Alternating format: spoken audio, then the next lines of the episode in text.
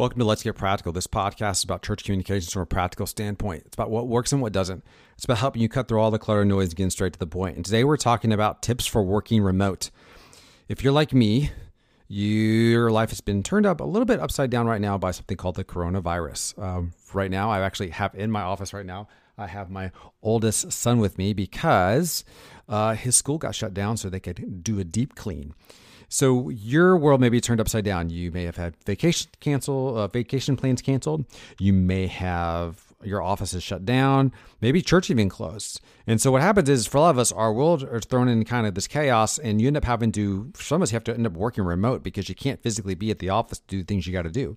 So I want to walk you through three quick tips to make tips for working in a remote environment work for you and your team. And your team could be you and the rest of your church staff. It could be you and your volunteers whatever that is, here's some quick tips. I think three quick tips to help you uh, making working in a remote environment work best for you. Tip number one, make sure you got clear communication channels. Communication is everything in these type of things because guess what? Type of situations because you're not face to face, you're not close nearby, you are great distance apart, um, and you're maybe quarantined in your house for whatever reason that may be. So think through your communication channels. Think through which of the channels you're going to establish that how you're going to communicate, and then what's the level of importance you're putting on each channel. So, for example, I would say that if I email you, I'm expecting a response within 24 hours. If I send you a message via Slack or Microsoft Teams, I'm going to expect a response probably the next day. I would say like eight hours during typical workday.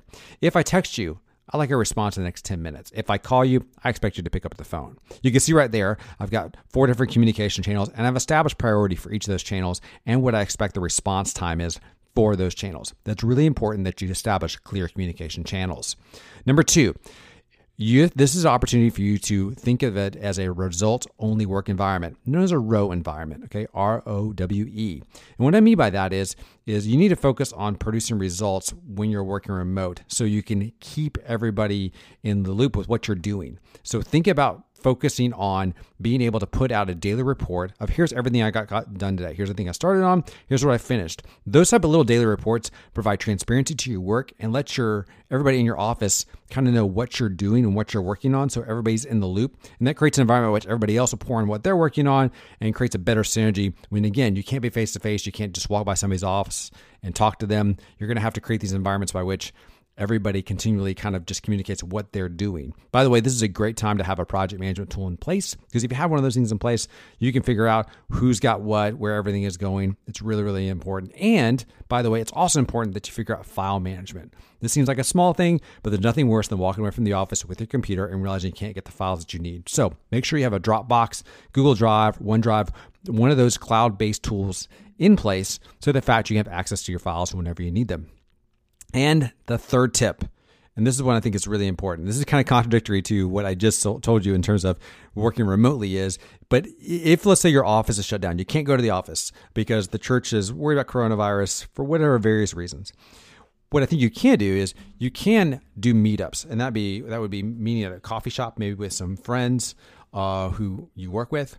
Maybe it's grabbing lunch with somebody, but you're going to need to have some sort of, or even just video chat. You need to do some sort of meetups where everybody sees everybody's face, everybody checks in with everybody, create some sort of maybe a daily checkup. Maybe it is face to face at a coffee shop, whatever that is, weekly, daily, whatever works best for your team, but create some sort of environment by which people are meeting up and having conversations because life still goes on and you don't want to just live in slack world where everybody just sends each other messages and that's all the interaction you have with everybody you're going to have to go a little bit deeper to maintain healthy relationships.